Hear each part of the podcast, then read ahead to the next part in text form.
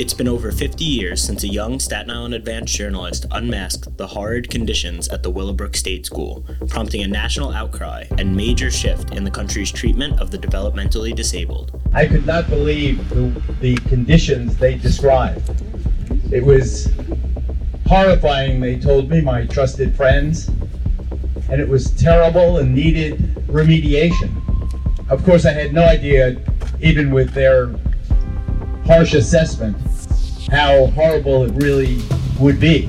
Yeah, I mean, it was just clearly a very meaningful ceremony, and it kind of, in my own naivete about the situation, exposed me to just how life altering and earth shattering a lot of this stuff was.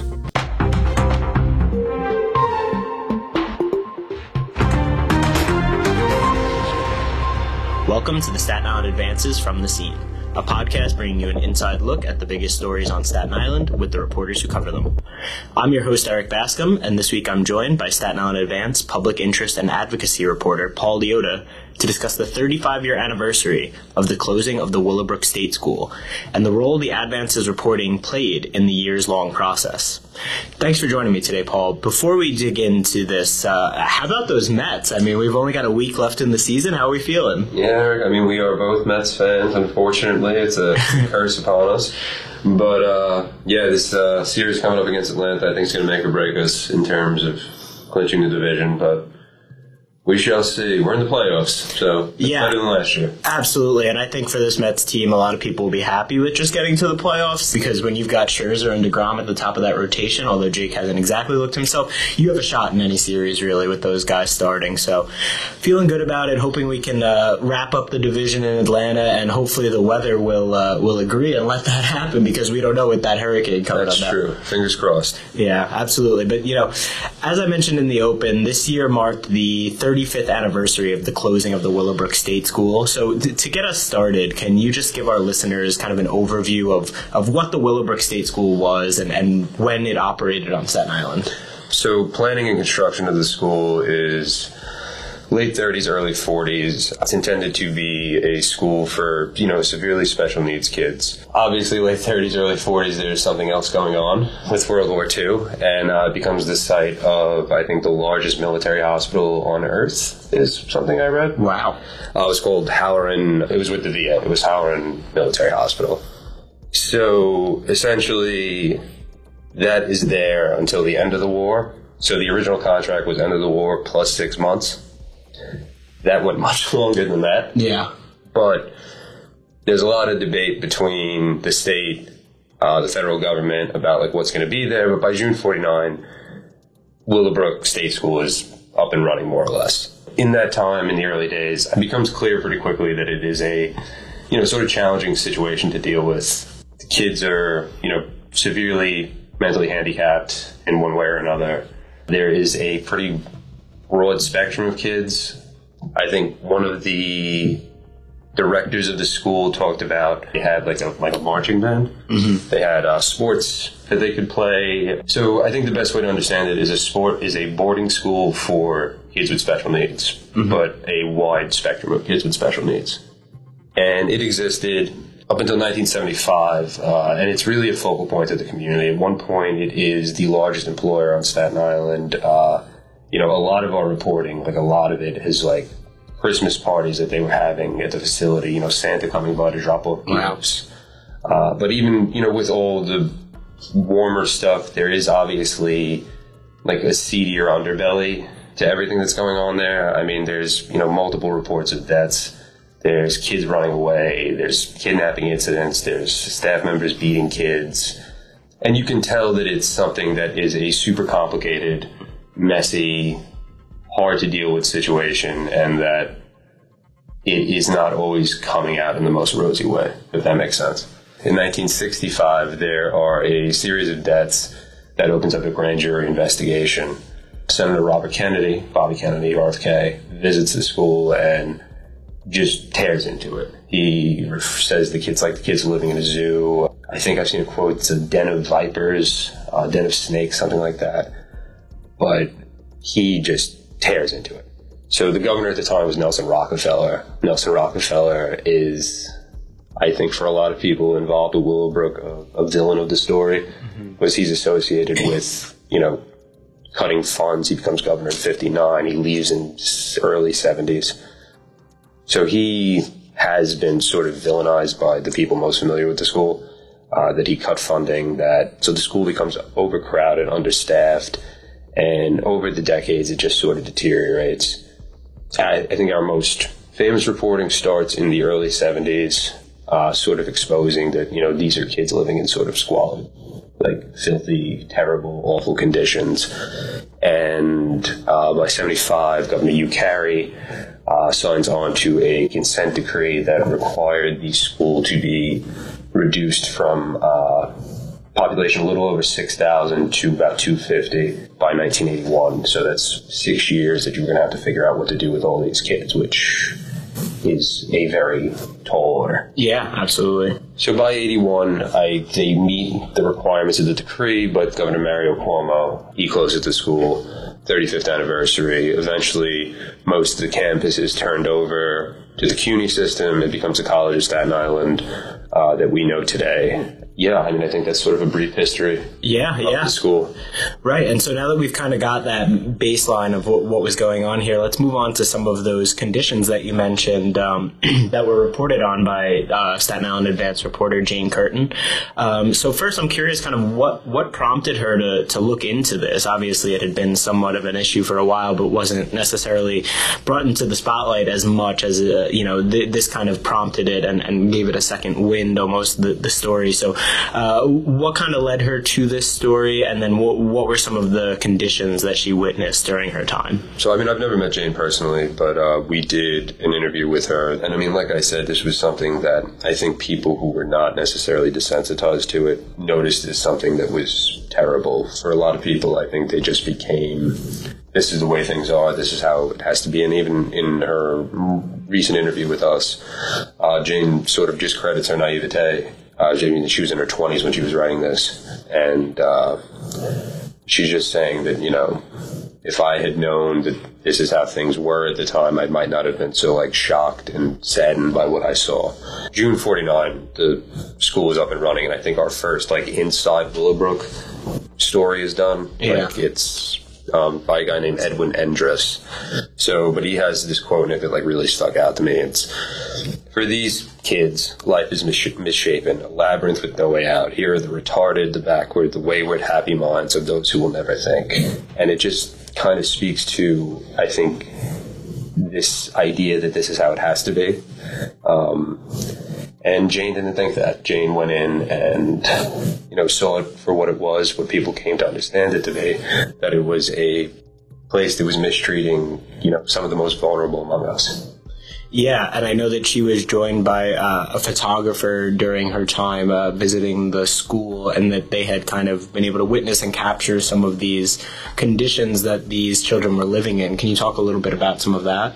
She went in with a photographer by the name of Eric Ayers. And I mean, when you look at the photos, you can, it's really what she describes in her writing. It's, you know, these kids who are on their own, they often don't have toys, they are just sort of there, and it's not that. I mean, I, I think neglect, it's not necessarily that they're being abused, but that they're being neglected and that people are not engaged with them in the way that might help them live the best possible lives they can and, uh, you know, thrive even despite their, you know, unfortunate circumstances. But Eric's photos, I think, really captured that very well and, uh, you know, displayed what was going on. Because I think when people are thinking about this stuff, words isn't always the total. I think you mm-hmm. need those photos, you need those visual aids. And I mean, it is that stuff that Bobby Kennedy was describing. It was, you know, Bobby Kennedy and Nelson Rockefeller getting into sort of a political squabble. But I mean, I think it, history, looking back, I think Bobby Kennedy was obviously in the right when he was speaking. And, you know, Jane just sort of was the catalyst to getting it exposed. We'll be right back. The Mayor of Maple Avenue is a powerful multi part podcast about Sean Sinesy, a victim of former Penn State football coach Jerry Sandusky, who was arrested 10 years ago for numerous child sexual abuse charges. The podcast series is written and hosted by Pulitzer Prize winning reporter Sara Ganim. who takes listeners into the world of addiction rehabilitation, where society can be quick to celebrate the consequences for abusers while not addressing the needs of their victims. Subscribe now to The Mayor of Maple Avenue wherever you get your podcasts. Yeah, and you know, as we both know all too well, sometimes local stories like this don't necessarily get the attention that they deserve unless they're being picked up by national television outlets, which is exactly kind of what happened here. And so, can you tell us a little bit about uh, how this became a national story and, and kind of the impact of the news reaching a broader audience? Geraldo Rivera was a Channel 7 reporter at the time for ABC. So when the doctors called me, 50 years ago to tell me of uh, this expose that needed airing on television. Jane Kurtin's fine work at the Advance to advance that story and get the story out. I could not believe the, the conditions they described. It was horrifying, they told me, my trusted friends, and it was terrible and needed remediation. Of course, I had no idea, even with their harsh assessment, how horrible it really would be. Of course, I had no idea that 50 years later, 35 years after the closing of this terrible institution, we would be gathered here celebrating the progress, guarding against deterioration and budget cuts and so forth, but the world has changed for the developmentally disabled. They have come out of the shadow. Some of the conversations I've heard him have about it seem a little bit more dramatic than I'm familiar with in reporting, particularly since we know Jane just sort of walked in. Mm-hmm. And I mean, that was the, a whole other thing about Willowbrook is that it was it was very much a part of like the Staten Island community. It was wide open. Like they weren't trying to hide anything. I mean, they had open houses, I think, once a month. It was, you know, something people could visit and see what was going on, but it, everyone was just so extremely desensitized to it that I don't think it stuck out. But Geraldo, um, to his credit, he brought in a TV crew, and I think TV news is, fortunately for our side of the profession, much easier to consume than print or even photo. And it's easier to understand when you're you know, exposed to these visuals of these kids sort of living in these awful, squalid conditions. Uh, 72 is when his uh, documentary, you know, news reporting comes out. And uh, I think that really brings it to the national spotlight. I can say from my own experience that I know it can be kind of frustrating when, when people, the general public, doesn't seem to really care too much about a story until it's gets kind of picked up by a bigger media outlet. So I'm, I'm curious in the years since, uh, has Kurtin kind of said anything to indicate that she felt snubbed by Rivera, kind of getting so much of the attention for a story that she really kind of initially highlighted? Uh, I don't want to speak to Jane to that extent, but from what I've seen in uh, the interviews, um, she is someone who feels. I mean, she's extremely humble about the work she did in her reporting. It's to her again. It's just something like I. They brought me in and they showed me what was going on, and I wrote about it. It was something that you know she was shocked to. That I think the average person dealing with that at the time just wasn't. They were, like I said, just so extremely desensitized to what was going on that in a lot of ways she uh, she doesn't at least in the interview with her I read, uh, she does not take a ton of credit for you know the amazing work that she did and it is. I mean anybody in our business who's thinking about you know feature writing go read that stuff because it's descriptive. It like brings you into the location and it's just it's fantastic writing. But uh, she is like i said in the interviews i've read with her she is extremely humble and i don't think someone who would necessarily feel uh, snubbed that Geraldo is more nationally associated with the story. She might be a, a, better reporter than I because I know that I get frustrated when I do a story and then a week later it's on New York One and now people seem to care about it. I'm like, I've already told you guys about that, but I guess no one clicked on it. Um, so uh, good for her because I, I would be a little, uh, I'd be a little salty about that to be quite sure, honest. For sure. um, so, so one thing that I've heard kind of in the discussions about the Willowbrook State School is how kind of the exposure of these horrific conditions have kind of changed the way that the developmentally disabled are housed and cared for all across the country. So, can you tell us a little bit about the ripple effects and the broader reaching impacts of this? So, in the 70s, there is a there's a general push to deinstitutionalize. I mean, this is the closure of you know mental hospitals, the closure of places like Willowbrook. Um, you know, just a lot of more spread out services. I think is the way to describe it because when you talk about Willowbrook, you're talking about an institution that served the entire state of New York. I mean, you have kids coming from Buffalo, from Manhattan, from Long Island, from all over the state to sort of get these services they need. But I mean, they're so far away from the people that love and care about them. Is it's another way that they can sort of fall through the cracks and wind up in these you know conditions that no one should be living in. And I think today it's much more spread out. I mean, you have individual schools for the developmentally disabled, and you have, you know, I'd imagine each county in New York State has its own set of services mm-hmm. that it provides for people. And I think that that is where the shift has gone away from these massive, giant, you know, 6,000 kid institutions to 6,000 person institutions, I should say. But to these more localized, community-based organizations, nonprofit organizations, uh, things like On Your Mark, uh, Very Special Place, those sorts of institutions that we have on Staten Island. Yeah, and that, that makes a lot of sense. I actually had not even uh, realized that this was uh, somewhere where people were coming from all throughout the state, right, from as far as Buffalo, as you said, and, you know, your family is six, seven hours away at any given time. Um, and it can be difficult because specifically in these circumstances with these children who are developmentally disabled, uh, they can't really advocate for themselves in the same way that other people can. So if they are being housed in these types of conditions and their family is not around to, to see what's really going on there and to speak on their behalf, it can be it can be difficult. So I think that uh, it's a great point. The spreading out of this and keeping it, it, it, as opposed to having one institution where you have all of these people kind of wrangled up, for lack of a better term, and just housing them there. To have those types of services available at a more local level and closer to home is is obviously been uh, a big step forward um, for our for our treatment of these people. So I'm curious, you know, you recently covered the ribbon cutting ceremony for the the Willowbrook Mile, it's called, which is located on the grounds of the former school, and it has these 12 milestones when you're walking along the path where you can kind of stop and read about, you know, the the history of the site. And can you give us uh, just a little more info on on how this project came together and, and what it was like at the ceremony? CSI takes over most of the campus. Earlier administrations were obstinate. They were just against the idea of recognizing the history of their institution.